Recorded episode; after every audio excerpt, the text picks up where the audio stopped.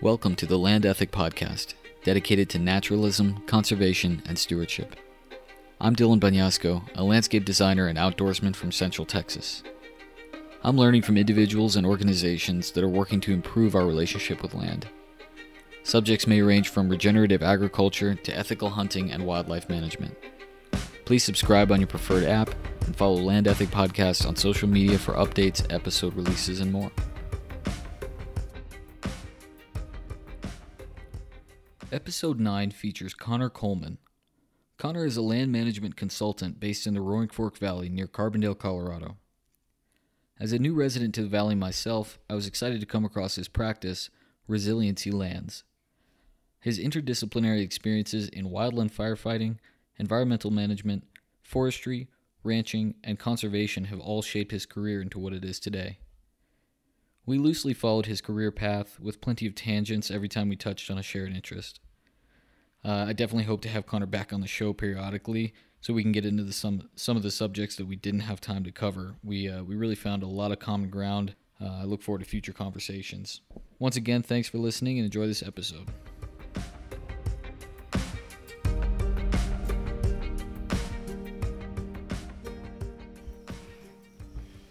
All right, I'm here with Connor Coleman of Resiliency Lands. Connor, how are you?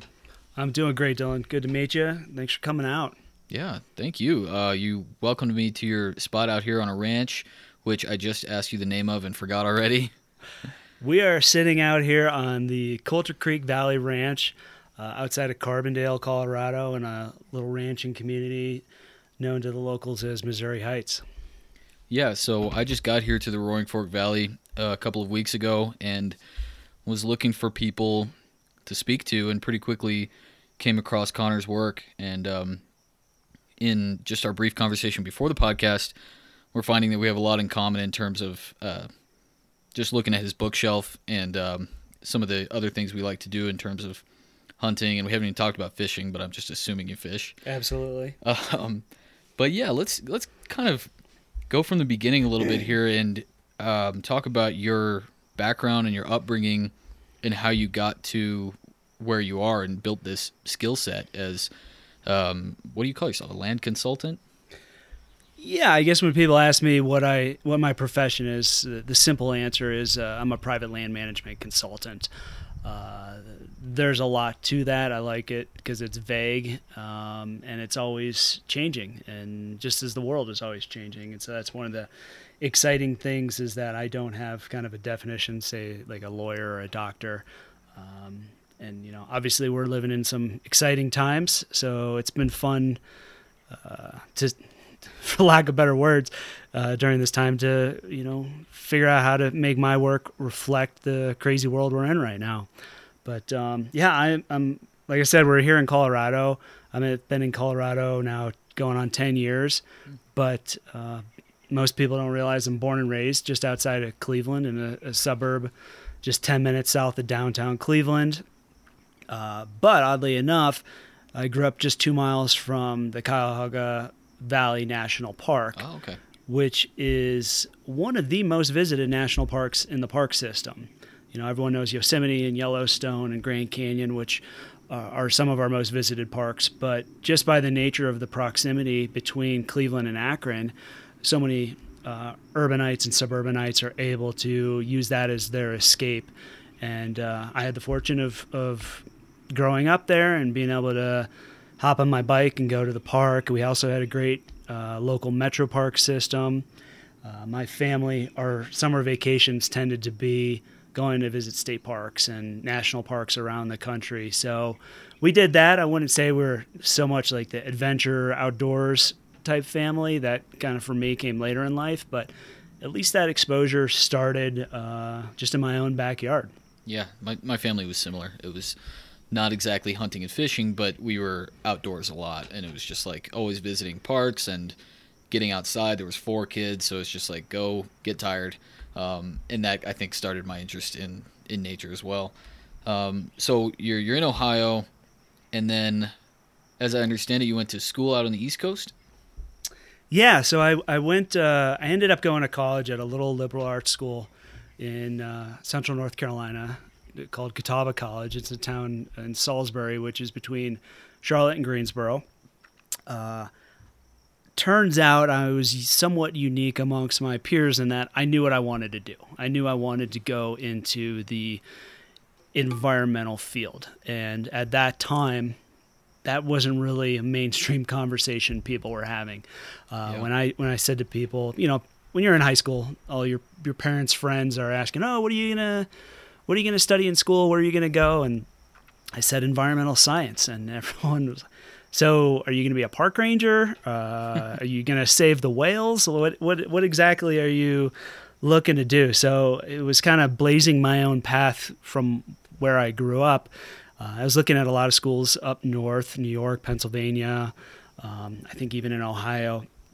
But this program in North Carolina, Catawba, was just a step above the rest. And they were just about to open a new facility known as the Center for the Environment, which was a platinum LEED certified building. I think the first one in North Carolina and one of the first, if not the first, in the uh, college university system, like, you know, nationally.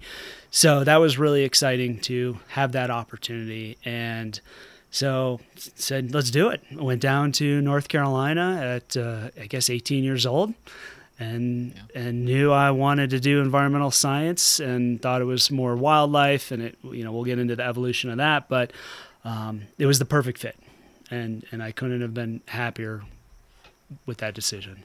Nice, yeah, beautiful part of the country. I um, spent time out in East Tennessee, and was kind of you mentioned you know that there were a innovative um, LEED certified kind of um, facility, and I, I, was surprised when I got out there to see that, that North Carolina, Tennessee, Georgia, there was a lot more progressive environmental thinking out there than I realized. I think from afar, I kind of thought it was the southeast would be a little bit more.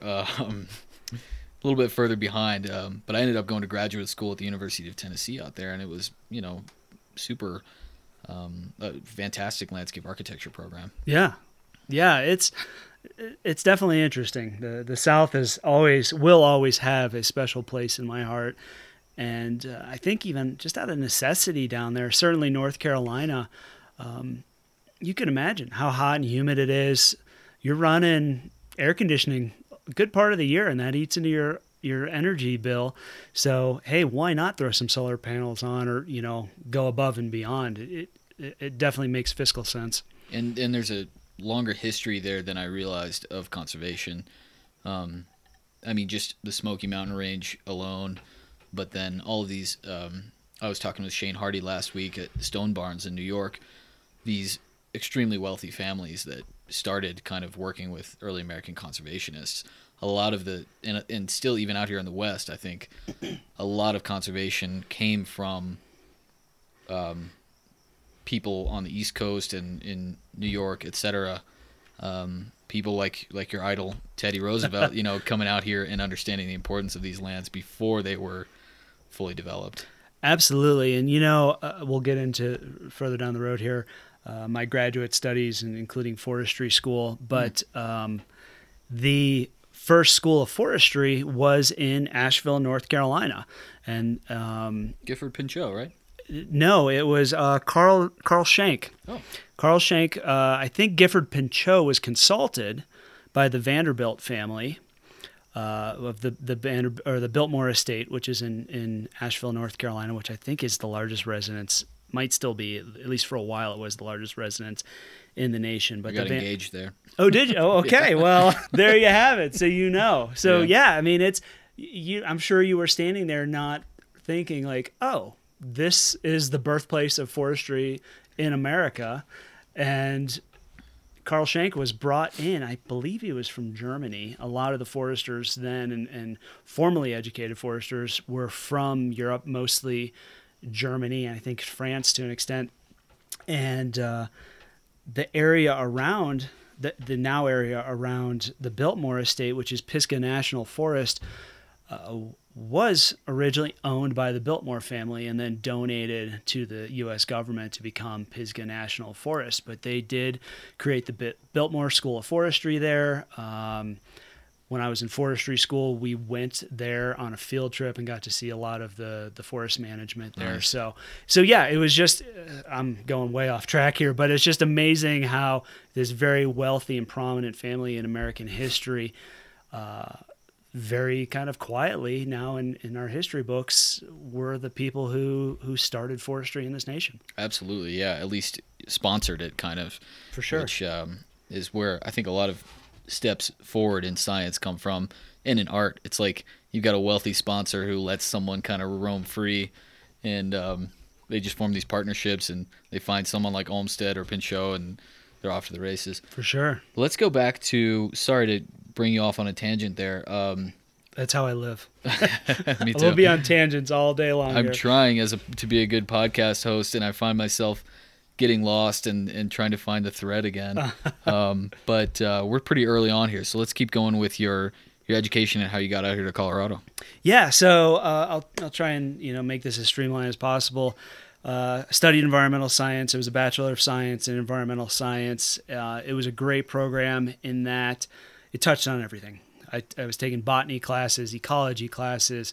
Um, building, uh, you know, I worked with the campus greening program, learning about green architecture and recycling and composting, horticulture, um, all of those things. Started also getting exposed to the place that policy and law and economics played in environmentalism and conservationism. And it was great. It was a great experience. Uh, you and I were talking before the podcast just about the ecology of place, and you know, learning it and spending that time in North Carolina and taking these classes. I really got to understand the ecology, both uh, plants and animals, and and their co- the composition of these ecosystems and I thought to myself, I, I, definitely want to go to graduate school, and I there's a lot of great programs all over the country that can meet my needs, but let's stay here in the South. I already know the ecology. Let's go to a program, and I can focus more on the the other components of it. I can not have to worry about learning a new ecology when it comes to land management and conservation. So I was looking mostly in state and, and throughout the South. Uh, I really thought I was going to end up at North Carolina State University studying wildlife biology and conservation. Uh, through the guidance of my graduate, or I'm sorry, my, my undergraduate professor, uh, he told me to look at the Nicholas School of the Environment at Duke University, which I was familiar with. Um, at that time, between college and grad school, I spent uh, my senior year interning at the local land trust, and then two years after that, working as a full time staff person thinking that this isn't really what I want to do. I want to I want to work with wildlife, but I did realize that the conservation work I was doing had tremendous benefit to to wildlife. So stuck it out. But when it came time for graduate school, what I had come to realize was that we can conserve land. We can, and there's a lot of people doing it, and it's, it's great work. But if you're not taking care of it and managing it well, and taking into consideration all these other outside variables that play into land management, those lands are going to be degraded and, and those efforts are going to be for naught. So mm. my interest in graduate school became a lot more complicated and I was seeking something interdisciplinary. And that's how I ended up uh, at Duke University studying in the program there, initially looking at pursuing a Master of Environmental Management uh, which I did, but then I also decided to get a Master of Forestry degree as well. How long did that take with both of them? too long, too long. There's there's definitely I have peers who, if you do it most efficiently, you can finish the joint degree program in two and a half years. Oh, okay. But you got to push hard. You got to take a lot of classes.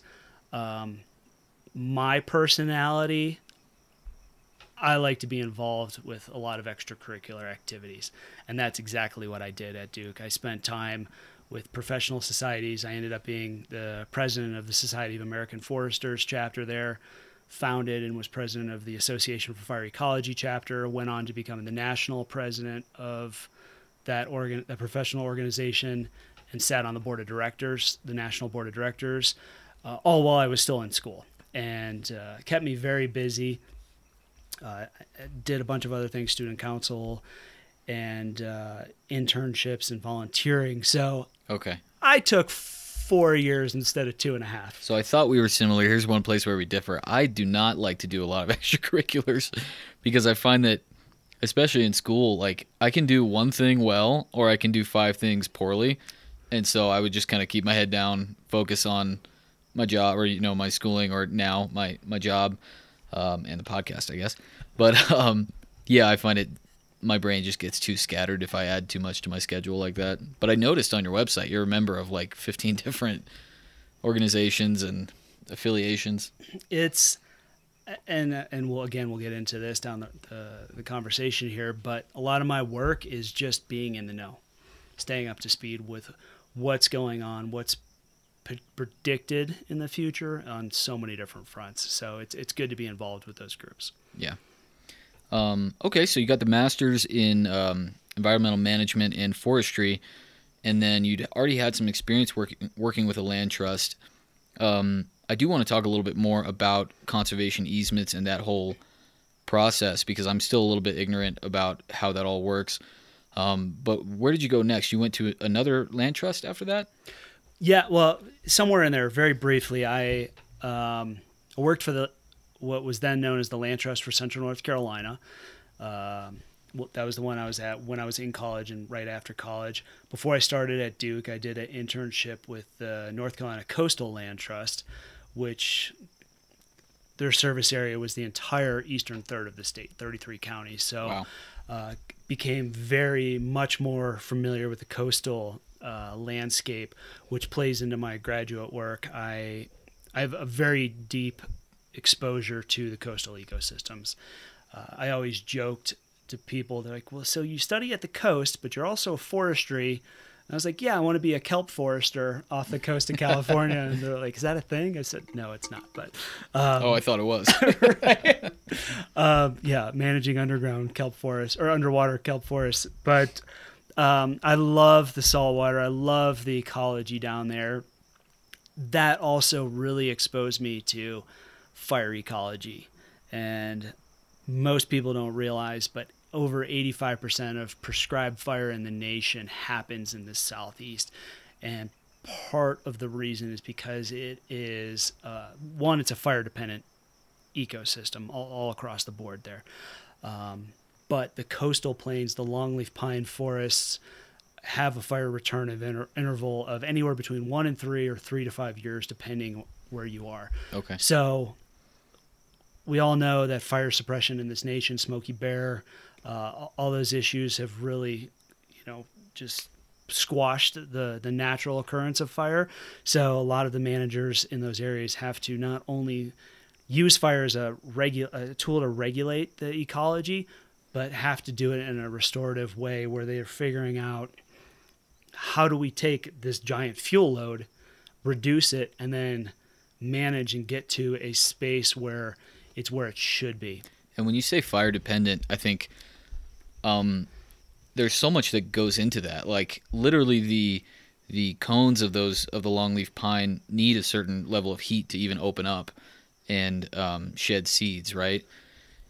And Close. Close? I'll add. So there's uh, two the two two main pines, especially in North Carolina, the longleaf pine and the um, pond pine. Both fire dependent pines, both found in the same areas, require fire in different fashions. Serotinous uh, cones are what you are referring to. The Latin name of the pond pine is Pinus serotina.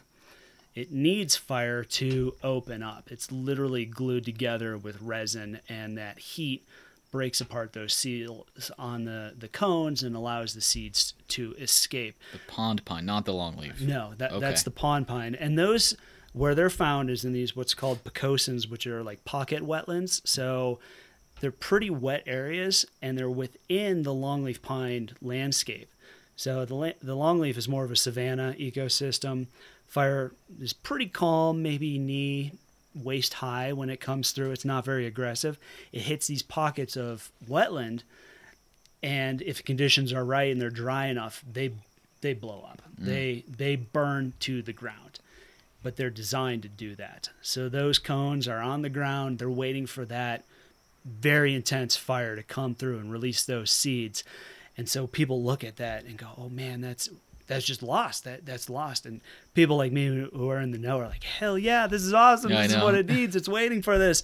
So you have those serotinous cones. In the case of longleaf, their uh, seed is is a very light seed and on the understory is a lot of grass, a lot of needles. If the seed falls and lands, it's not going to be able to reach the soil. It's not going to be able to germinate. So in that case, for that species, the fire clears out that that detritus and all the stuff on the ground, exposes mineral soil, organic soil, uh, as well, and allows the seed to have the ability to to germinate.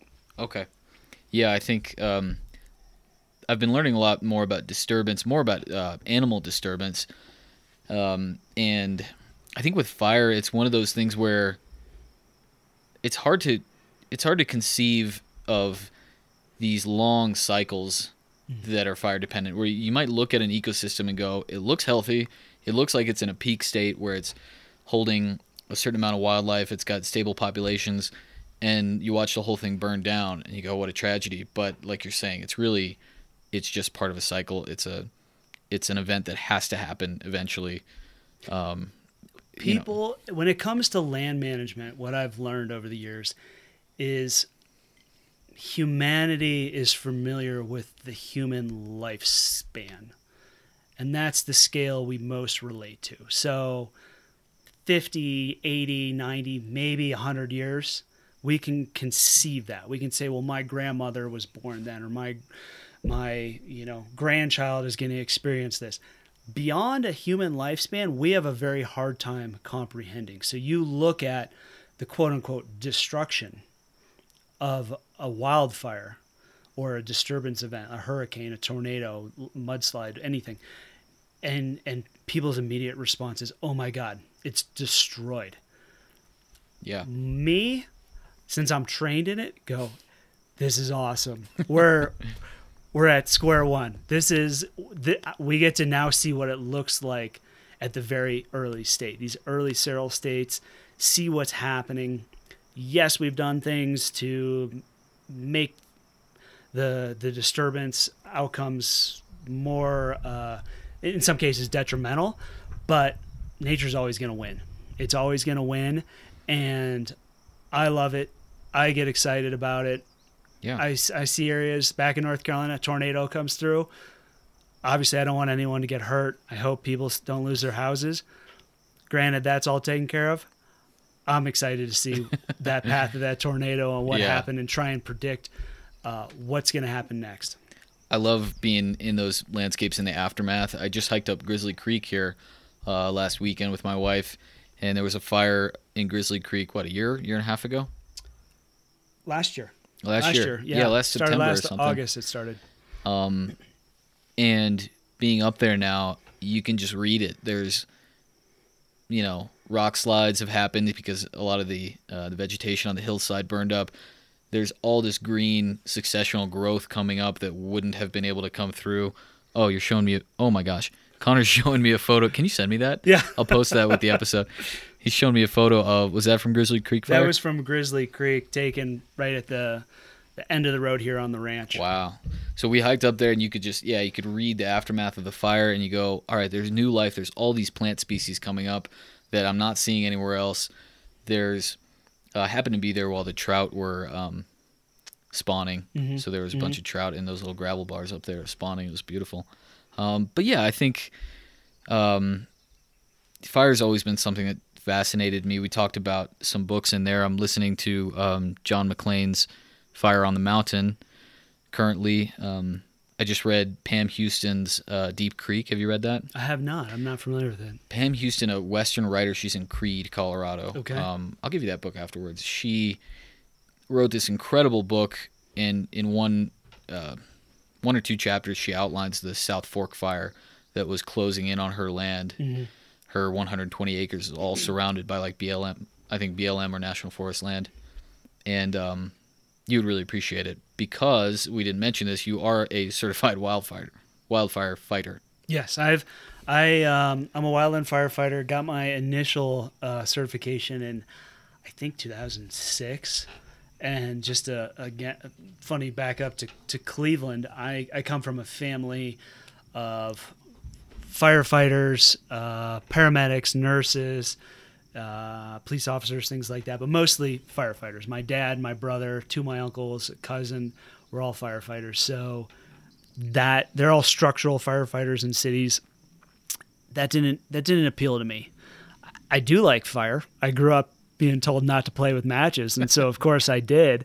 And you know, there's nothing like staring into that glow and and especially as time went on and I studied forestry and, and a lot of my focus in that was fire ecology, understanding what's going on with it was was exciting. But uh, I was able to uh, I was afforded the opportunity to become a wildland firefighter through the Nature Conservancy, doing a lot of prescribed fire. And uh, during my time when I was really focusing on that and full time firefighter, I think I've conduct or been on over 50 prescribed burns, several wow. thousand acres. So I very much appreciate it, know a lot about it, but I also knew it wasn't what I wanted to do long term. And kind of what you'll gather is my goal is not to be an expert or, or focus on any one thing. It's to understand enough to bring all these things together in a comprehensive way and solve solve problems. So fire, I think honestly, when I look at areas if I ever want to move, I'm looking first and foremost at what the fire regime is because I'm not moving to Massachusetts because uh, I don't much care for the type of fire they have out there. I was actually that was one thing I was slightly concerned about coming out here. I was thinking if we buy property out here, how what is the you know what are the chances we're going to be dealing with a couple of serious out of control wildfires in our lifetime? I don't know. I guess it depends if you're down on the river valley bottom or you know what landscape you're in, right? Absolutely. I mean, it's I, I feel like people need to be aware that it's it's part of life out here.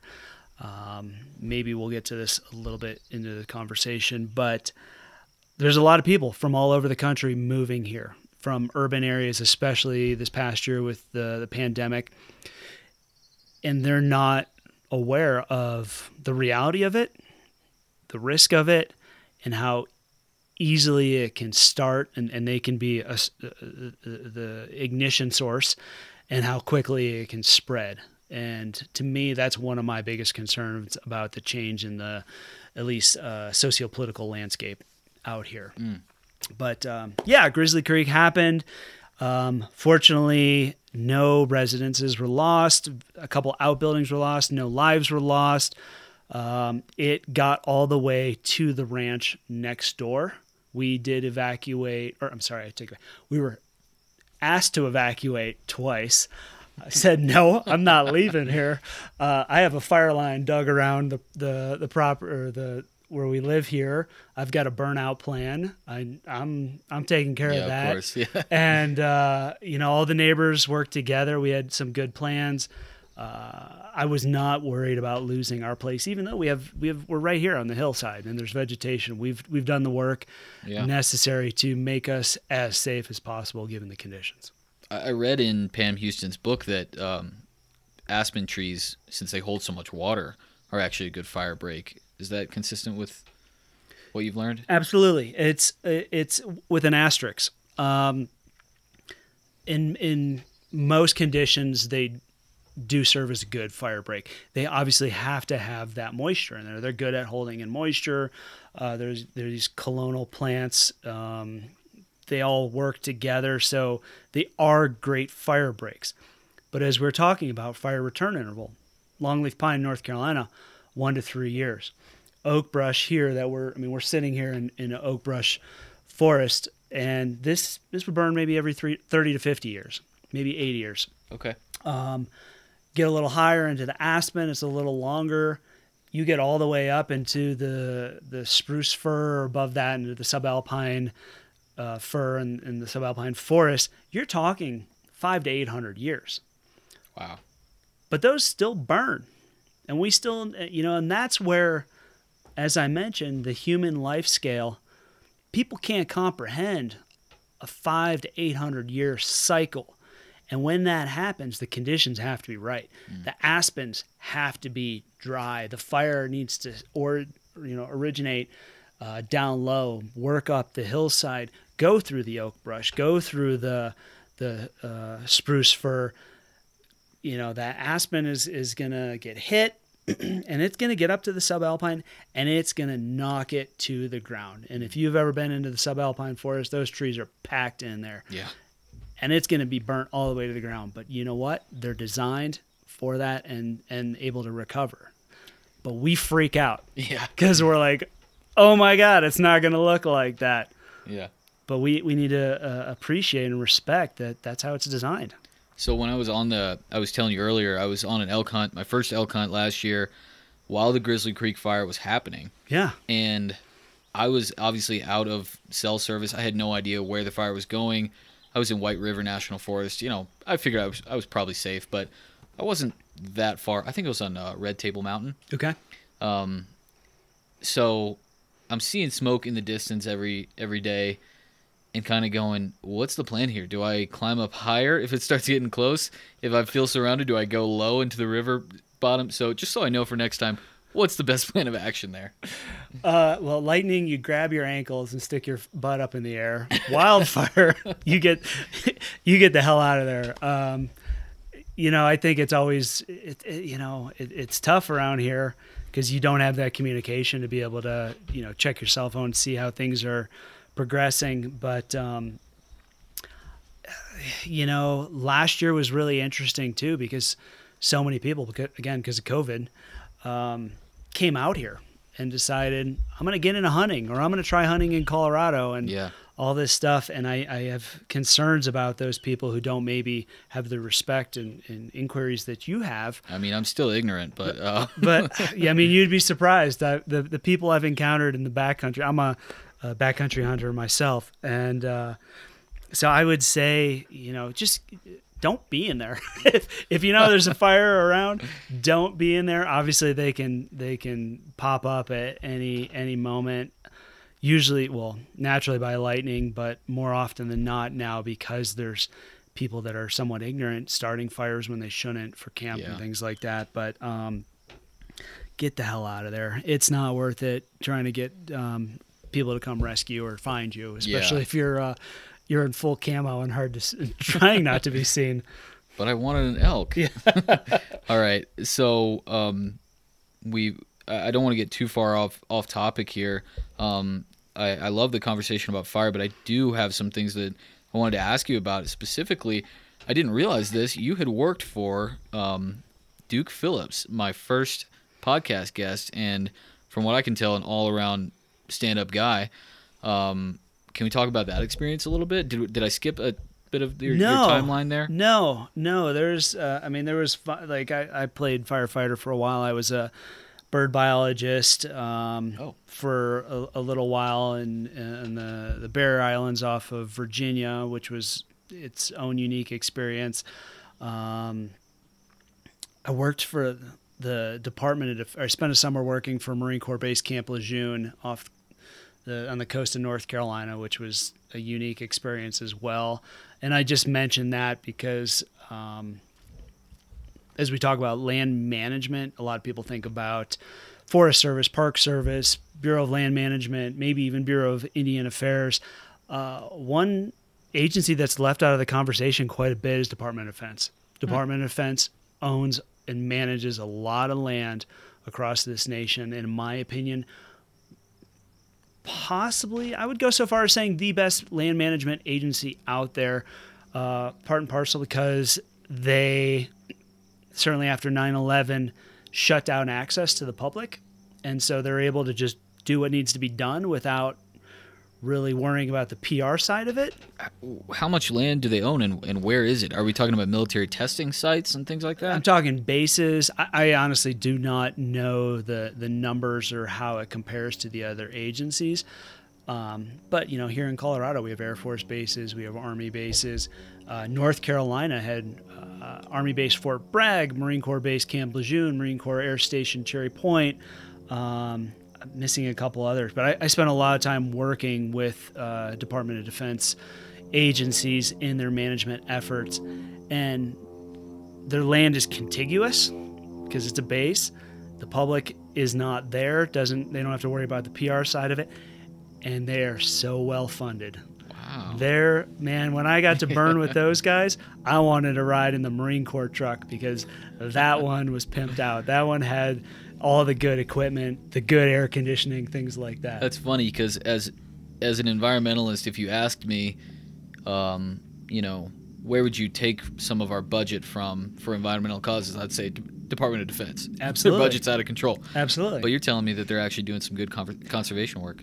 The, I mean, I'm not going to speak about their their military operations, but um, the the the work I was doing there, we I was part of a larger research study, and and my focal area was in the terrestrial unit, and we were studying. The project title was like the impacts of military maneuvers on fire and forest ecology in the coastal plain. Basically, what happens when you blow up a forest, and again with the fire return interval being so small there in the short in the coastal plains, it was some of the best ecology in the South because fire was happening so frequent because of uh, munitions and explosives and things like that. Mm. So I just wanted to put that in there. I, I, did spend a summer doing that and was surprisingly impressed with um, their abilities and, and their ethos. So if anyone cool. listening is ever interested in working for an agency or maybe has a military background and trying to figure out what's next, highly recommend looking at land management and DoD. That's cool. Yeah, I now that you say that, actually, I was out in Ocala National Forest, and it was kind of a similar situation. There was a, I think, an Air Force base surrounded by national forest, and I remember they were kind of dealing with wildfire management and doing military testing, mm-hmm, mm-hmm. sort of that overlap. So that's good to hear. Um, so where'd you go next? So um, yeah, I knew I wanted to go west. Like I said, I, I, I did graduate school the reason I did two degrees is because the amount of knowledge I wanted to obtain was very vast.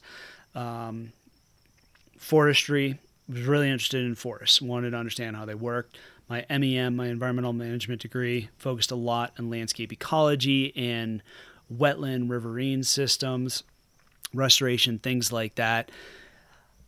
Paired with my undergraduate degree, which also had a, a large focus in wildlife, uh, which I didn't really mention before, but I wanted to obtain this understanding of not just how the landscape works, but how different agents and disturbances and processes happen across the gradients, including how the players, the animals, and the plants involved responded or uh, how they can be impacted. And so got all this knowledge and said, let's let's do it. Well, if you want to operate on scale and encounter all that stuff, you got to go west. And that's where I, I headed. I was about to head to Bozeman. Thought I was going to go up there. There's a lot of opportunities. I didn't have a plan. Uh, I mean, I, I had a plan. I didn't have anything lined up. It was to go there, talk to people, had all these people I wanted to uh, interview and discuss with.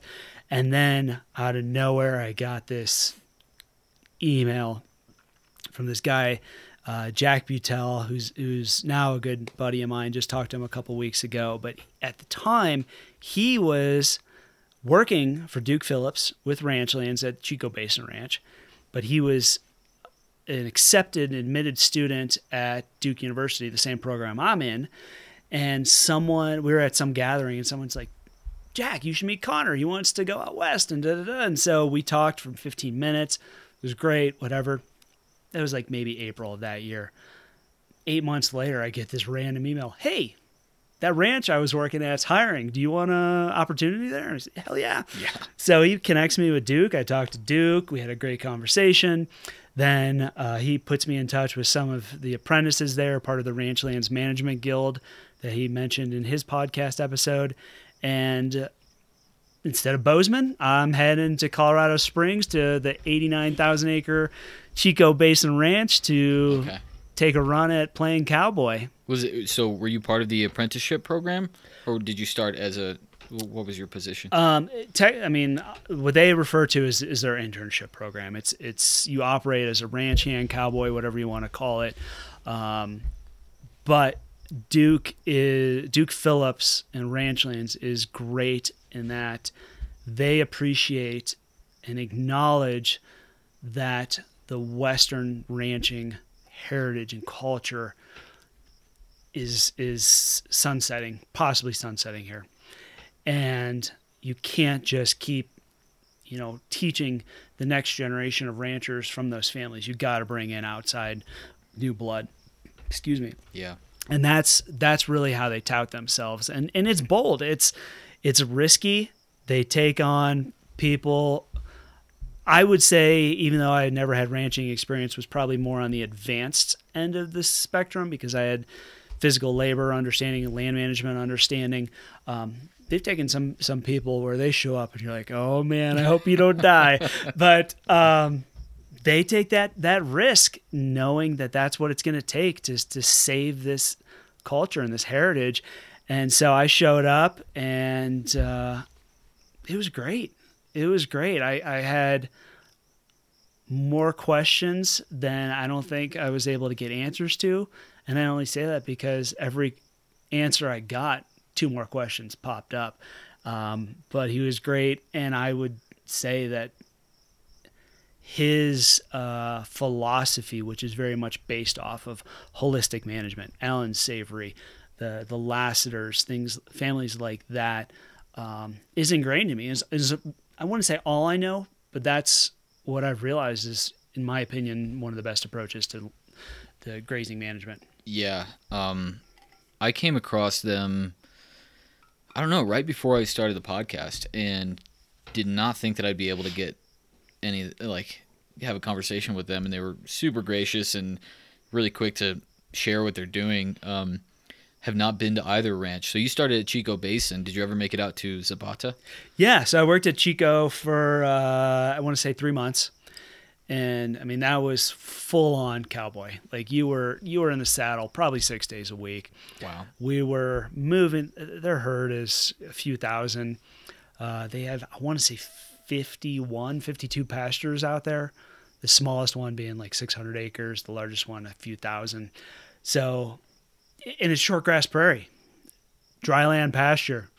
You're moving animals a lot, and they had multiple herds. So we were out there. I learned a lot about horsemanship. I learned a lot about working with livestock and in a more delicate approach to it, as opposed to the traditional like cow punch or ram them down their throat like attitude. So that was great, and also learned a lot about the ecology and and how.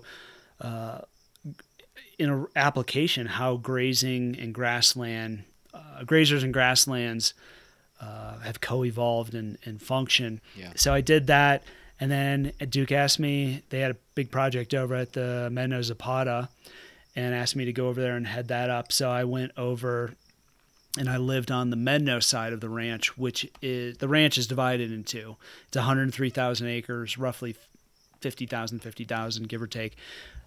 One, the Zapata side is the guest ranch. That's where their cattle are, most of their horses. Um, the other side, the Medano, which is right adjacent to Great Sand Dunes National Park, is where the bison herd resides. And it's one big pasture, almost 50,000 acres, I think a 35 mile perimeter fence, uh, which is a uh, glorified suggestion to the bison. and they have to do a, a, a, very cognizant job of management based on the, the grass and the, the grazability of that area, and, and that's obviously always fluctuating uh, to manage that herd. So, so I was, I was just trying to keep them moving, pretty much, right? Uh, we're no, we're not trying to keep they. Very different than cattle, and it was it was a wonderful learning experience for me to watch cattle uh, compared to bison. They're very lazy. You know, they want to get as much as they can out of a little of an area as possible. Okay. They're going to stay by the water. They're going to stay by the mineral. They're going to stay by the salt. Stay by the forage. You know, uh, bison. I could see out across the landscape many miles, and again, I lived in a barn in the middle of the pasture. I'd wake up, I'd look out the window. There's 800 bison out my window. I'd go take a shower, eat breakfast. I could see as far as you know that I can see. They'd be gone at that point.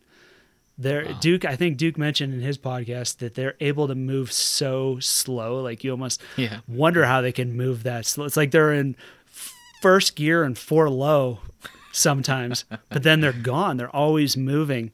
So just absolutely fascinating. You can see how you can appreciate how they utilize the vast expanse of the plains and the mountains and this whole country. They're such a plains animal and they they evolved over time with this landscape and the grasslands need them as much as they need the grasslands. I've never had direct experience with ranching them though and it sounds like they behave a little differently than what I expected. What's the role of the rancher in terms of managing the bison? If you're not trying to keep them moving, what what exactly? How often were you actually um, interacting with them? At the Medano Zapata, um, they're what was termed a conservation herd. Mm. The Medano Zapata is, is actually owned by the Nature Conservancy, and Ranchlands via Duke Phillips manages it. And so there's this there there was you know obviously conversation and always evolving conversation of what are the objectives and the nature conservancy wanted that herd to be functioning in a way that was as nat- quote unquote natural as possible the genetics on those animals are i want to say i believe like 98% pure there's always like you know some level of of beef genetics in bison in a lot of cases, um, just through the restoration efforts from the early 1900s. But handful of herds still exist in this country that are genetically pure. These were not. We didn't move them. We I take it back. They were moved once a year. Oh. They had to be uh, processed and so where I lived was known as the bison barn. In there was the the chutes and the corrals and everything where they the, the, squeeze chutes, which a squeeze chute for a bison is uh, quite the apparatus compared to the, the squeeze chute for a for a, a cattle. But um, once a year they had to bring them in. They had to check, they had to vaccinate them. Um, you know, brucellosis is is a, is an issue they got to consider. They also need to understand what the composition of their herd is to figure out what they need to call based on the the conditions, the the grazability of, of the pasture. So once a year they they brought them up, brought them in. I, I think you've mentioned before you've seen Duke and the Buffalo, the the film that was made. There was also I want to say a six part series on the History Channel uh, talking about it, but really cool stuff. I mean, it, when they when they brought those bison in, shit got western really quick. there, unfortunately, I wasn't able to participate in that process, but I was helping build fences and compartmentalize that fifty thousand acre pasture to make it. Uh, increase that, the chance of success of, of doing that. So yeah, it's not a domesticated animal. No, no. I mean, and I've been out there, and, and I'm not worried that they're just for no reason at all gonna charge at me. But like any any mama bear, you get near the the cub or the red dog there, uh, mama's gonna come after you. I've had that happen. It's oh, wow. it's scary, but um, hey, I'm in their territory. But uh, it was it was a fascinating animal, and and I think uh, we were talking earlier about the things that are just truly American. Ranching is is one to an extent. I mean, obviously we have ranching all over the world, but the American bison and bourbon and turkeys and tur- turkeys. There we go. Are these uh, just truly American things? And and thank God of, for the conservation efforts of Theodore Roosevelt and, and a handful of others that they were uh, able to be preserved and expanded. And, and funny enough, as these large, majestic creatures that they are, they were one of uh, one of the smaller grazing animals of the Pleistocene era. Yeah, a lot of those giant, you know, uh, ground sloths and beavers and and mastodons all were extirpated. And there's and, extinct bison species that were even larger. Absolutely. I was just listening to a podcast, uh, one of the MeatEater podcasts, they had an archaeologist on who was talking about this Clovis site in Gunnison, Okay. um, and they carbon dated it to um, 12,400 years ago, and they found um, a winter camp of modern humans. Winter camp in Gunnison. What the hell are you doing? Which is like one of the coldest places in in the country. they were up on this um, above the airport now where the airport sits and they've got kind of a panoramic view of the valley and they think it was a winter hunting ground they found evidence to prove that it was in winter based on the growth of the they found um, that extinct bison they found teeth and bones from them Uh-huh. and through the kind of growth rings in the teeth figured these animals died in winter so they're like these people are 12,400 years ago when it was even colder than it is now Yeah. hanging out in Gunnison on a hilltop in the winter. Absolutely insane. Um, you know, it's just And, and when you look at the physiology, the anatomy and the physiology of the bison, that giant hump on their back serves to to facilitate their head as a snowplow. Oh, These didn't know that. animals are designed for very rough conditions, and when you when you look at video, say of of a herd of bison going through Yellowstone National Park in the winter and through the snow that's you know four or five plus feet deep their head are just back and forth. They're just snow plowing through there. These guys were created for that. So, hey, crazy probably, but hey, kudos to those guys for one to hunt bison in the winter in, in Gunnison. um, well, now we're here on, on this ranch you're living in, and you're in the Roaring Fork. You came here to work for the Land Trust, um, but eventually you went on to do your own thing. I do want to talk about your company, um, Yeah. Resiliency Lands. Um, what kind of clients are you serving? What's your kind of mode of practice? Tell me a little bit more about it. Uh, yeah, I mean, I kind of forgot. I'm getting so excited about all these. I know. I'm other- trying to make sure you get to things. talk about Hey, what you're what you're doing. Thanks. Um, yeah, I'll just quickly segue and say, uh, just for the the the bridge there, I left uh, the Medano Zapata and ranch lands in September 2012 to pursue an opportunity with Aspen Valley Land Trust, which is based here in Carbondale, and worked there for I want to say three and a half years. It was a wonderful experience. Got to ex- to a huge spectrum of landscapes. Their their service area goes from Independence Pass, the Continental Divide east of Aspen, the high alpine, subalpine, uh, high alpine forest, subalpine tundra, all the way down to the high desert outside of Grand Junction. So that was wonderful. L- landowners as diverse as they come. The people who were fourth, fifth, sixth generation ranchers, been in the family for well over a hundred years, uh, to the millionaire and, and not uncommon billionaire landowners that came in from out of state, trying to figure out how to have land meet their whatever their personal needs are while still operating under the confines of a conservation easement and Can we define a conservation easement a little bit for the listeners? yeah, so uh, a, conser- a conservation easement, an easement, there's two types of con- easements. There's a positive easement and a negative easement. A positive easement is something like you have a road easement through a property, you have a power line easement. It gives something to someone. A conservation easement is a negative easement in that it takes something away. And it doesn't, uh, uh, take is probably the wrong word. It's a voluntary agreement. A landowner, just as they can sell their property and turn it into a subdivision or a Walmart or whatever, they can also decide, you know what, I don't I I don't want to do that. Not only do I not want to do that, I want to make sure that never happens. And so they can give up those certain development rights. And there's there's a strategy involved in how much to give up because if you give it all up, then you can't have anything. You can't have a house. You can't have anything on it, and and that's not appropriate in most cases. You can continue to live on the land, ranch it in some cases, pass it on to next generations. You just sign off the right for it ever to be developed, surface mined, etc. Right? Every easement is unique. Okay. Um, so there's not a one size fits all. Typically, yes, you can always live on it, always, er, most cases, work it.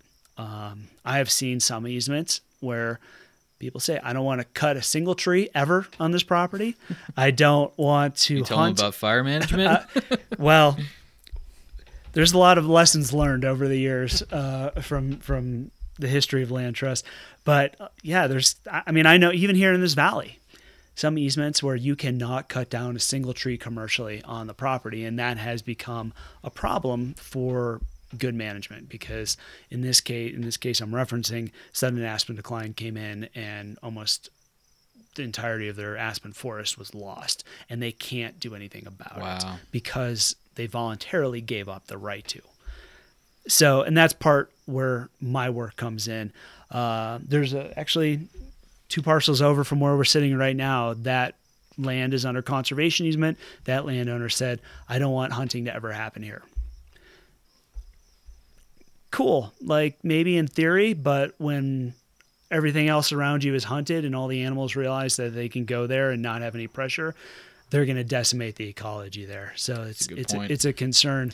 And I mean, I understand the structure of it and and appreciate um, in general the structure of conservation easements, but at some point you kind of go, is it your right just because you are here now?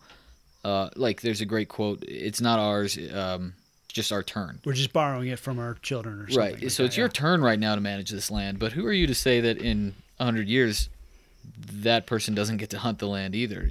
I don't know. You kind of get into the strange ethics of it. Well, I mean, you could also say, well, if Grandpa decides to sell off the land and turn it into a subdivision, well, that right's totally off the table, Good point. regardless. so uh, I totally get it. It's there. There's a lot to it, and again, everyone is unique and appropriately so. Um, there are uh, obviously it's a crazy concept. There's financial benefits to it.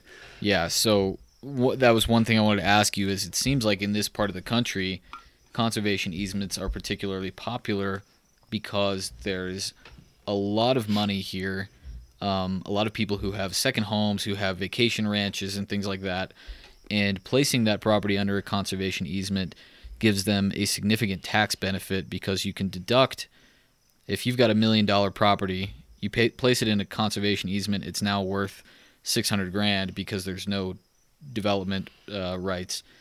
You can take that 400 grand difference and deduct it from your taxes, correct? Yes. No, that was a great, very simplified uh, explanation. I've been reading. It's hey, I love it. I love it. I will add a, a you know another layer to that, and that there's more dichotomy here. Um, there are two types of conservation easements: purchased and donated. So you can donate it and receive a financial benefit in the in the manner you're mentioning uh, through tax deductions. And Colorado is unique in that there you both get to benefit from the federal income tax deductions, which you can and, and I hope I get this right. I haven't had to say this in a while, but basically, like you said in, your example, you have a, a four hundred thousand dollar donation. That's what's considered the value of the easement. You have a uh, an appraiser, a qualified appraiser in this type of dealings come in. What's the highest and best use? Which is usually sell it off, turn it into a subdivision. How much money can you make if you did that? If we want to say a million dollars, just for the sake of simplicity, then you say, here's all the things I want to give up. Like okay now the property is only worth $600000 the value of the easement is $400000 you can make back up to that $400000 in federal income tax savings over i believe it's 20 year period Okay. and it's a certain percentage of your income. If you're more than 50% of your income comes from agriculture, it's higher, all these different nuances. We're very fortunate here in the Roaring Fork Valley and specifically Pitkin County, which is home to Aspen, that there is a open space program and associated fund, which the the the citizens, the, the people in Pitkin County voted almost 20 years ago to establish this program and then just re upped it for I want to say another 25 years, maybe two or so years ago. Basically, it's based off of um, you know local taxes and stuff like that. But the program has usually around 10 million dollars a year to buy the easement instead of the landowner having to do all the tax stuff. In the case of one of my clients, we sold an easement to the county. The prop the ranch was valuated at over thirty million dollars based on what we did. We were able to evaluate the easement at ten million dollars and we got a ten million dollar check to limit. Ew. So And- that's a lot of my work right now is to s- figure out what we're going to do with that ten million dollars. Well, let's get into it. Let's get into your work right now. You, uh, like you said, you're kind of a generalist.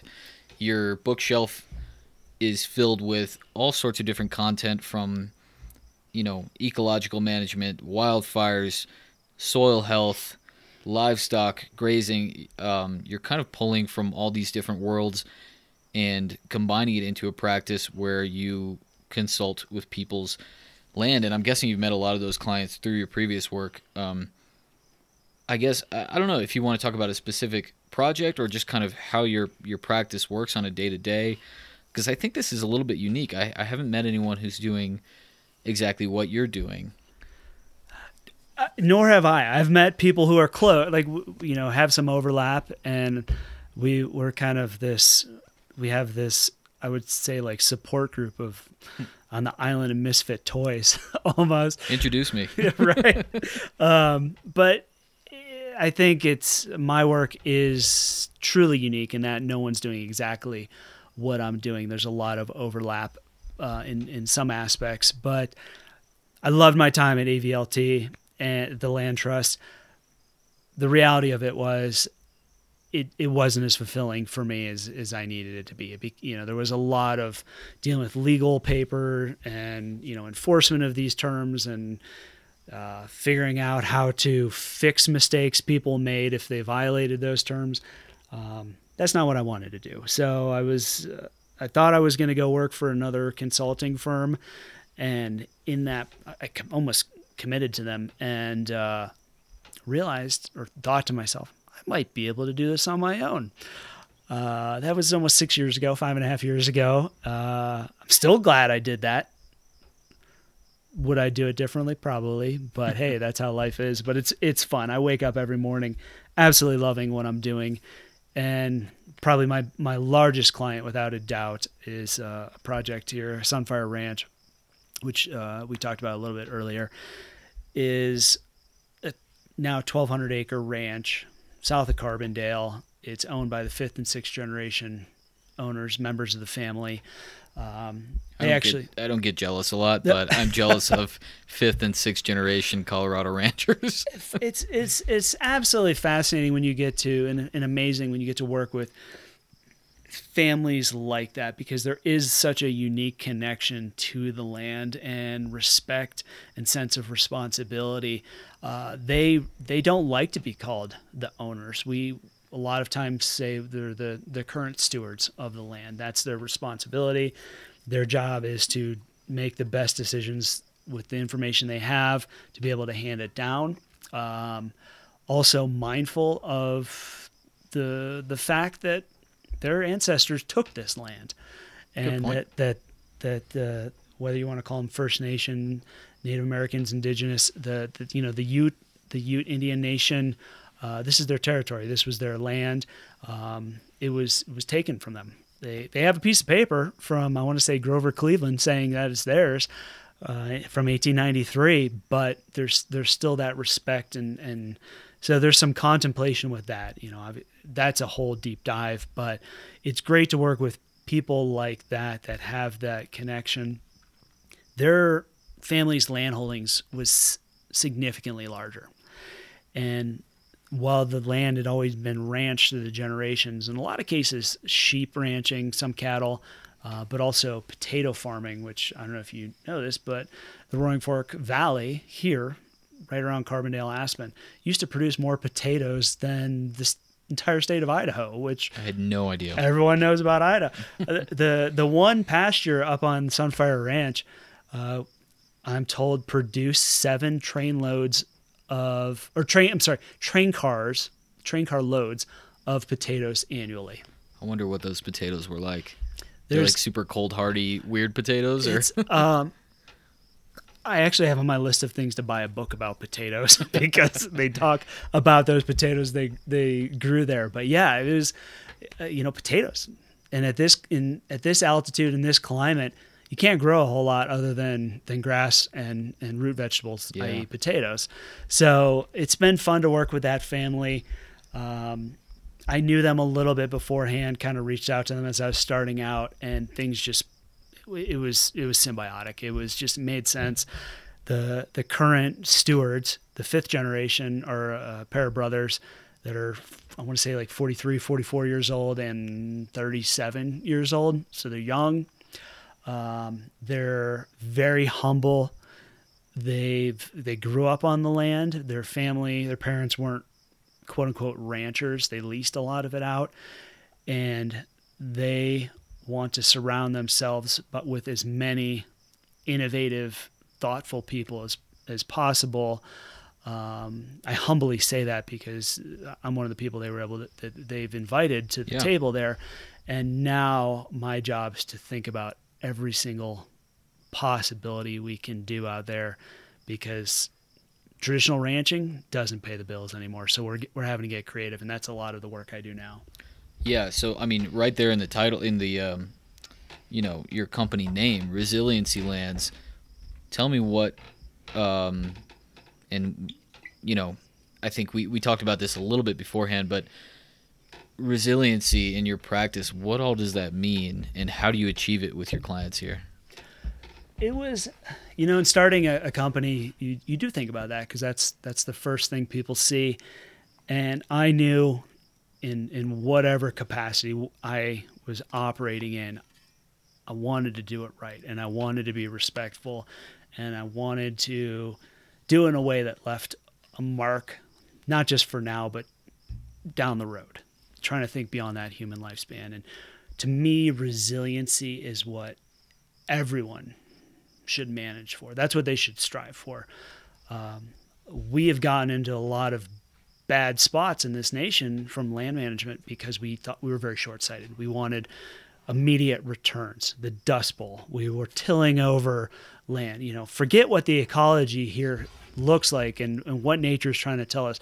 We're going to strong arm this. We're going to rule with an iron fist nature always wins. And so my goal is how do we function and manage in concert with nature? And my kind of three pillars are I'm looking at structure, I'm looking at function and composition. So we want to, the composition we want, you know, what's appropriate to be here? What is here? What was here? Are we trying to get from what we have now to what we had? Or do we look at what maybe could or should be here because changing climate conditions, things like that? Um, I want to look at structure. I want to see how things operate and interact with each other, especially with disturbance. How does the riverine, the riparian system function with the adjacent shrubland, with the adjacent forest? Um, and then, um, so that's Structure. structure, structure, Composition. composition, and then function. How do they work together? And, and again, we're in a disturbance dependent part of the world. Fire is a huge, probably the most in your face disturbance agent. Drought is a disturbance agent. Yeah. Um, grazing animals, whether domestic or wild, are part of disturbance agents. Uh, we get wind events, blowdowns, we get avalanches, um, all sorts of different disturbance things. So I want to look at all of those things, figure out how we, if and when we manipulate things, and resiliency is the goal. And so I look at it as ecological resiliency. If we can focus on that and chase that, it's going to give us economic resiliency because these systems are designed to bounce back from those disturbances. Those disturbances are changing, so we have to change our approach to management. Approach to management to reflect that. Um, and again, like I said, beef is is not paying the bills anymore. So how do we maybe start incorporating other economic drivers like uh, outfitting, hunting? Um, how do we maybe bring in agritourism? How do we use the water that's available to maybe do some row cropping where appropriate? Um, how do we do events, gather people, do education, all sorts of different things. I have a whole arsenal of economic drivers that I pull from. Probably, actually, I know I've written them down 30 to 40 of them. Wow. And then I go to a client and say, What are your objectives? Because, first and foremost, you know, this podcast, The Land Ethic, ethics, I, I had to take ethics classes in, in forestry school, land management school and first and foremost, you work for the client and you have to meet their objectives. Sometimes they maybe are a little naive and you can say, well, let's think a little bit bigger picture. Uh, I tend to work with the people that are receptive to those types of conversations versus the bullheaded, no, we're going to, I just want a manicured high fence. If someone said I called me and said I want a high fence manicured property, I'm going to say you're going to have to call someone else. but um, my my goal is how do we weave this in and uh, again conservation easement or not those people have the right to get rid of that land and sell it to someone else with different intents so i can't stop land from being sold i can't stop the millionaires and billionaires from coming in and buying multi-generational properties but i can help guide them to meet their objectives and hey while we're at it let's do some good for the wildlife or for the, the neighboring landowner and reduce wildfire risk or let's let's grow some food in a way maybe you didn't think of or know how to from from farming to to livestock ranching so that's yeah. That's my goal that's why like you said you look at my bookshelf and it has all the different things because the world's changing i wake up every morning going what does the world look like today yeah and it's exciting in my field, we would call it master planning. What you're doing, kind of uh, adjacent. You're kind of pulling everything on the table, collecting all the data, looking into all the the legal resources, the economic resources, everything, compiling it into. Uh, do you hand your clients a a final, you know, document, or is this more of a elongated uh, uh or a p- prolonged um, process where you keep working with them over time to establish those goals? Yeah, it depends on the client and the project. There's some cases where I come in, it's, you know, maybe a wildfire uh, risk assessment and mitigation plan. That's a physical plan. They get it, they apply it. Uh, whether I uh, procure subcontractors to execute it or they do it on their own is up to them. Okay. Um, that's some cases. Um, some I am in it for the long haul. You know, and there was a point where Sunfire like, "We want you to die here on this ranch," or I mean, not like die right now, but you know, yeah. be here until I die, kind of thing. Which you know, there's there's something to be said about that, and to be appreciated for that. Um, that being said, we still have written plans. We're always writing plans. Um, we have we do have a master plan that's associated with the conservation easement. Uh, something that's difficult with that, exciting yet difficult, is these conservation easements are forever. So we're trying to figure out everything we want to do between now and forever, write it down, and give it to the county and say, well, we want to retain all these rights, but we want to give up these. Um, so they're all at on front of mind right now, and I have to work with the clients and go, listen, cool, we're gonna get to goat yoga at some point, but we have a lot of other things to do before then yeah. to to make sure we're resilient, make sure that uh, we're moving forward at a pace that we're able to utilize what, what's known as adaptive management. We have a strategy, but we're going to change as we realize what um, what factors are out there that are known and even those that are unknown outside of our, our realm of control. so in that case with Sunfire, we there's a balance. Everything we have all these land management objectives. Most of them don't pay for themselves. So we look at some other economic driver to offset that. So if we want to improve habitat for elk, we can do that, but it's usually going to be at a financial loss. So how do I say let's do weddings out there we're going to pay get paid X amount of dollars per a wedding, and then use that money to pay for the the the the elk habitat management. We actually have yeah. our first uh, wedding out at the ranch next month, which is a 250 person wedding. Um, All right. We're hey, you know, buckle up. We're doing it. Well, you sparked a few thoughts there. Um, one of them being, I think when I first spoke to Duke and and also when I spoke to the folks at Rome Ranch, I was kind of thinking like this can't be the future of all ranching because you know not every ranch is a picturesque, um, you know, retreat or a uh, destination wedding kind of place. There, most of the ranches across the U.S.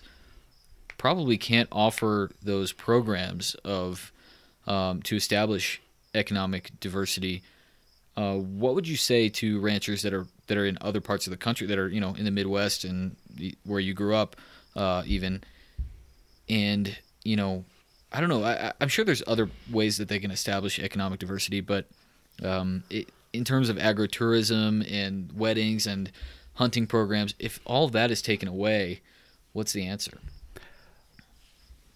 I would say like anyone listening who really wants the details, you can call me and contract me now. but um, oh man, no, without you know giving it all away, which which I absolutely couldn't anyways.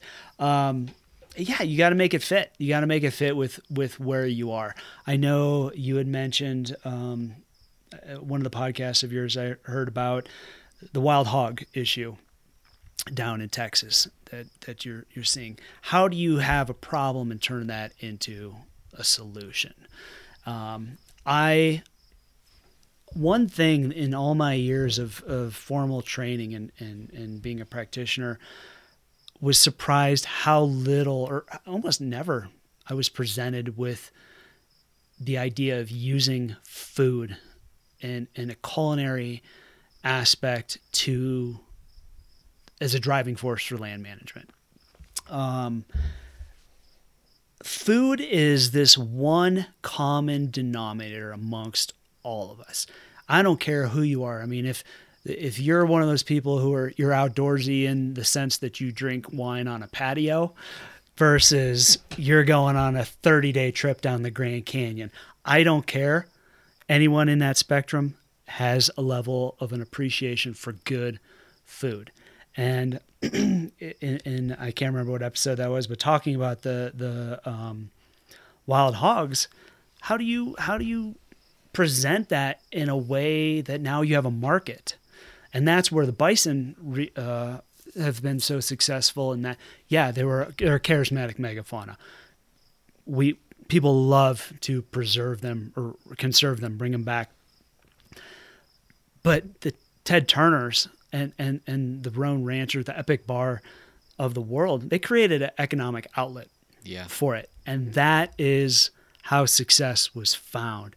There's a warm and fuzzy side of everything, but it gets you so far. There has to be the economic driver, and again, this ties back to why I went to the program at Duke versus say a MS program at a state university, because you have to learn how these things all tie together. I spend a fair bit of my time working with or talking to chefs saying, hey, I've got this gnarly landscape. We can't put your traditional Black Angus or Hereford Black Angus mix out there, but I can get Highland cattle or something or goat. How do I have an economic outlet for that and work with them? And well, let's have a festival. Let's do this and invite this. And then you're also going, okay, well, now I've got meat processing regulations and USDA that I got to figure out. And so I'm always paying attention to that and where's the needle being moved with that regard. COVID was a huge eye opener. I mean, we all saw the the the craziness, the the demand for toilet paper, but also meat and and I mean the price.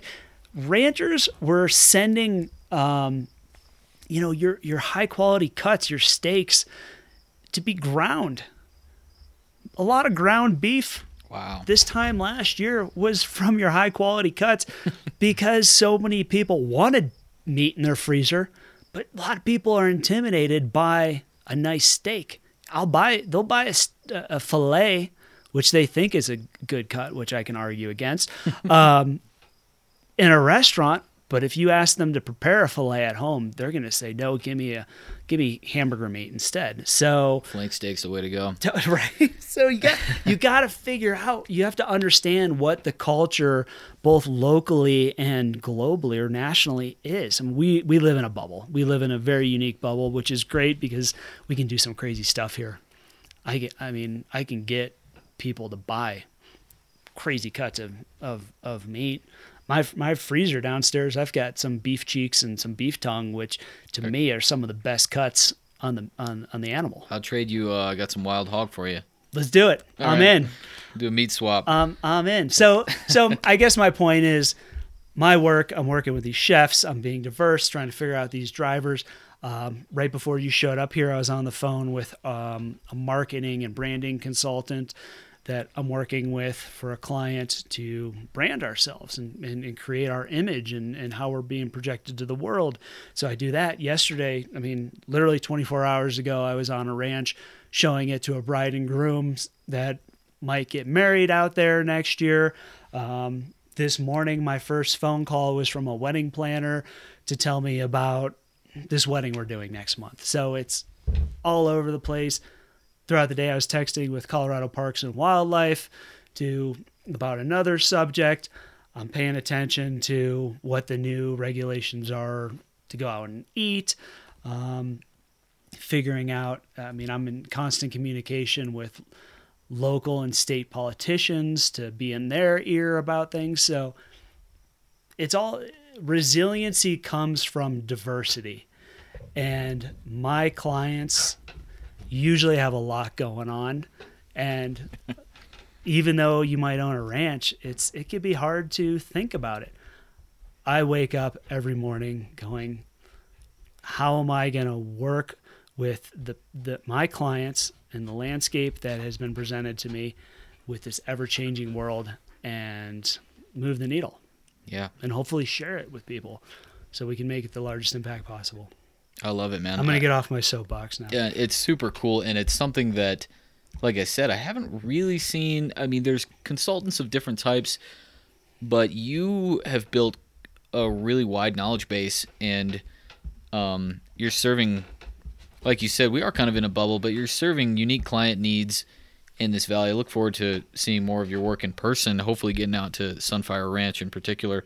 Um, speaking of uh, to wrap up kind of here, I saw a couple of mule deer um, bucks downstairs that you had killed uh, on Sunfire. You said mm-hmm. I do want to talk about hunting and fishing here, something that we both love to do. And um, selfishly, I want to kind of get your your calendar here of what what are you doing this year because i'm trying to plan my yeah uh you know september october what you know the seasons i'm i'm haven't lived here over a winter yet um yeah what are you doing this year I um so as you might have gathered, when I want to know about something, I go full send. Uh, I'm only in my maybe sixth, seventh year of hunting. No, uh, six year. I'm six, similar. Yeah, five okay, or six yeah. years. Yeah. Um, I, I I go in. I I do it all. I'm technically legally an outfitter. Um, and uh, the re I've always had an interest in hunting. You know, going back to college, Catawba, I was your uh, tree hugging hippie, you know, hemp necklace, tie dye shirt kind of thing. Don't cut the trees, don't shoot the animals. I ate meat, but, you know, didn't appreciate it. Um, I just didn't grow up in that culture. I, you know, I just never had that exposure. And honestly, back east, didn't have much. I've ha- I had whitetail in, in North Carolina and I think Ohio that just never was appealing enough to me to drive me to get into hunting. You give me a piece of elk, and uh, that's what changed my world. I mean, I the actual meat. The, yeah, oh. yeah. Oh, I mean, I, I I had my you know first you know whether it was a burger or steak, I was just like, really, Re- okay, it is fantastic. I can do this. Uh, you know, same with mule deer and and and and turkey. You know, all all the game animals out here. I mean, I I probably put in for I think I've got six different six applications or applications in for six different game animals for this fall. I'm currently have an open tag right now for turkey, which I've yet to get out for. Um, I think tomorrow morning I'm going to go out for the first day. But um, I love the meat. That was most important to me. I had to find something that hunting made sense for me from from that consumer standpoint. With my work, it, it coincided with starting this business in hunting. My work, I had to understand that a lot of these landowners had land, especially the newer landowners, for the benefit of hunting on their ranch. And I could talk all day as a wildlife ecologist, biologist, and say X, Y, and Z. I couldn't relate to them as a hunter, so I got into hunting, and I my, my suspicions were correct that I looked at everything completely different after I became a quote unquote titled hunter. The first day out, the, the, you know how they interact with the landscape, how you manipulate the landscape, and they respond to that. Your vantage points, your how the sun comes up, how the wind you know operates. So it changed my ability and and effectiveness as a land manager. So it started with elk, got into mule deer, which are just these these ghosts that just come and go. And there's a there's a tail and a white rump, and then it's gone. And um, same with the turkey. I mean, they, they, come and they go. So it's just so exciting. Um, I totally support hunting. I support people getting into hunting. I know we're wrapping up. I can go into a whole deep dive about the North American model of wildlife conservation and the Pittman Robertson Act and the Dingell Johnson Act and how our monies for wildlife management and conservation are dependent on hunting and why there is a understanding in the fear of conservation groups of the declining number of hunters because that means declining number of dollars that go towards conservation personally, I feel like we need to rewrite the whole system. Something I'm possibly interested in participating in, uh, and I'm su- very supportive of the groups that are doing that. But um, we also have to find balance, and, and let's let's let's put meat in our freezers, but also know that like Colorado is one of the most liberal states for hunting as far as ease of getting tags. Anyone could walk into Colorado yeah. and get an over the counter archery tag, second or third season uh, bull elk tag, and and go and hunt and, and turkey in a lot of cases. And and we're feeling the pressure. Yeah, and the herds are not doing as well as they have been. Um, from what I understand, the elk herds and mule deer herds are kind of on the decline lately. Um, we've got the reintroduction of wolves. There's a lot going on in this state and I think we're gonna have to follow up with a second podcast to get into all that. Oh, um, I forgot about. I mean, I I didn't have a. I had a secret stance on the Wolves. I have a public stance.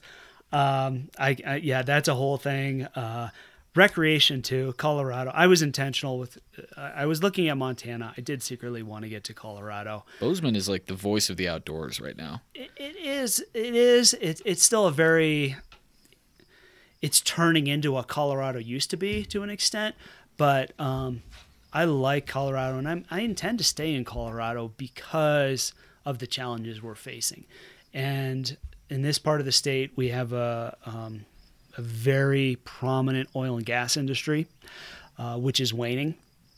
And as a result, there is a lot of con- conversation and efforts towards expanding the already very well established recreation economy and that recreation economy, in my opinion, does not have rules, regulations, uh, uh, reparation agreements, anything the way oil and gas does. And we're building trails. We're we're, we're incentivizing uh, people to get out here and hike and mountain bike and get into the backcountry skiing and you know bag your 14er or bag all 50 some 14ers and we're we're generating an economy that at the surface level looks sustainable and, and, environmentally beneficial, but a lot of us who are in the know see the impacts that are happening to the, the wildlife. Yeah. We're seeing the impacts, you know, these people are out here eh, you know, starting fires or littering or different things it's like that. It's kind of a paradox where you think it of, is. Like, people think that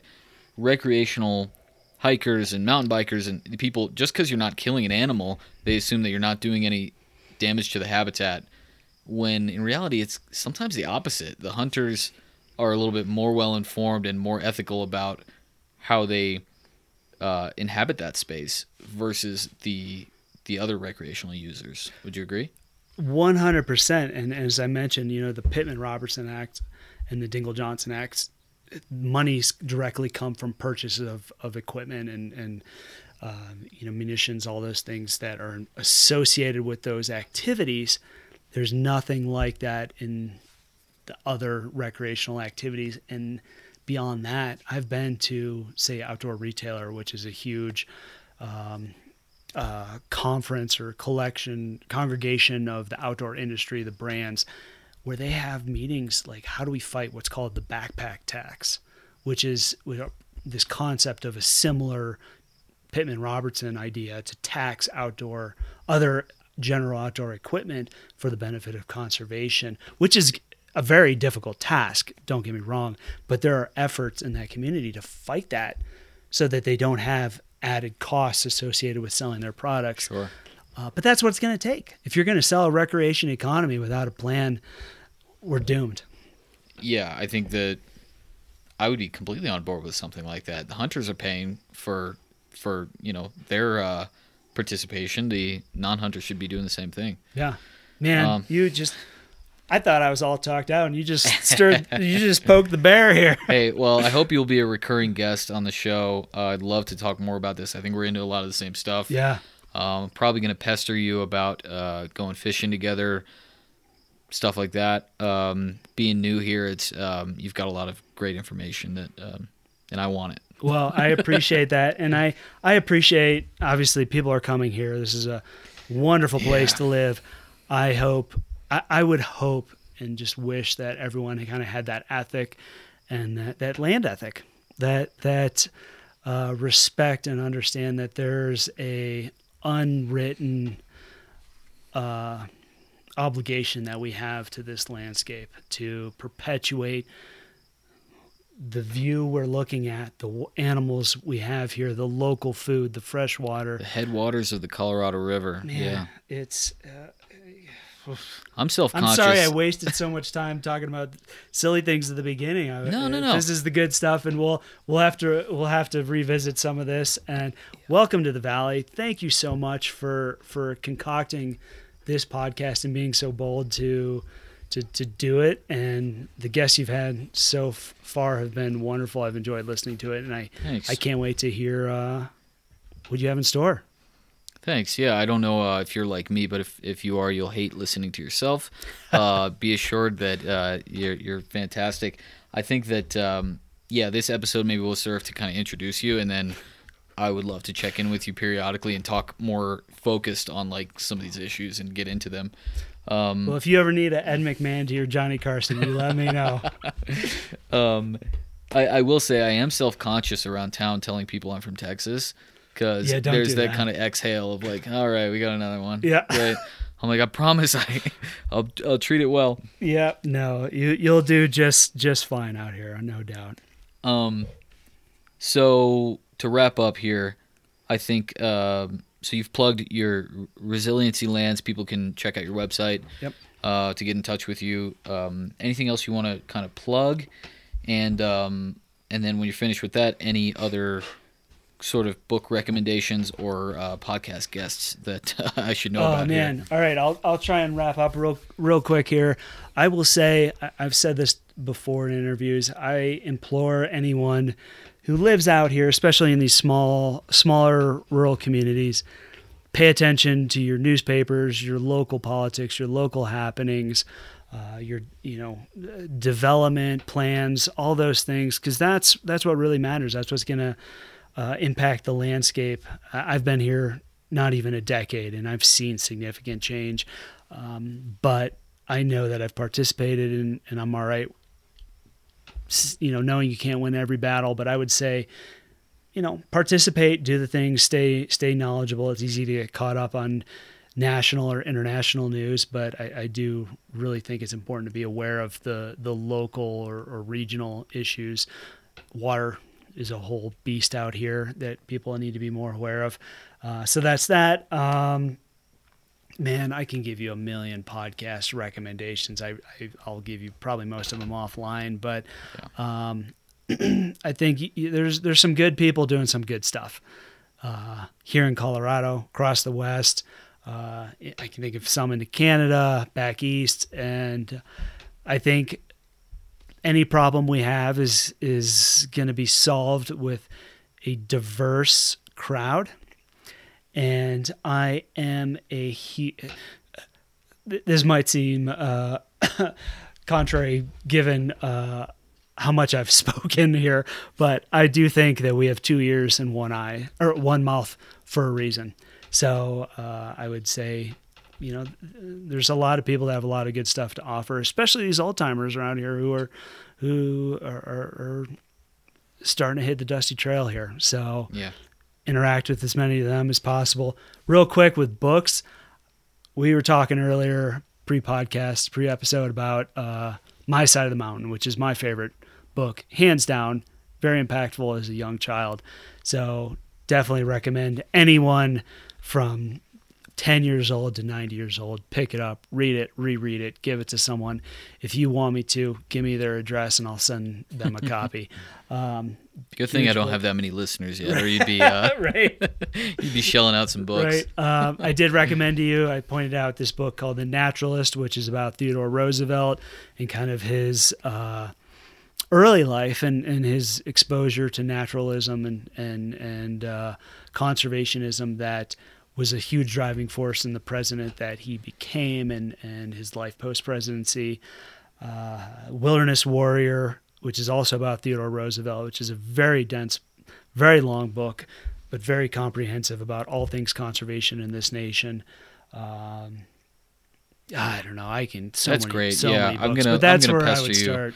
offline for some some more stuff, especially uh, yeah some people that you know here. But uh, thank you. Check out resilience resiliencylands.com, correct? And uh, Connor P. Coleman on Instagram. Yes, sir. All right. Thanks, Connor. Dylan, thank you. It was a pleasure. Looking forward to more of these.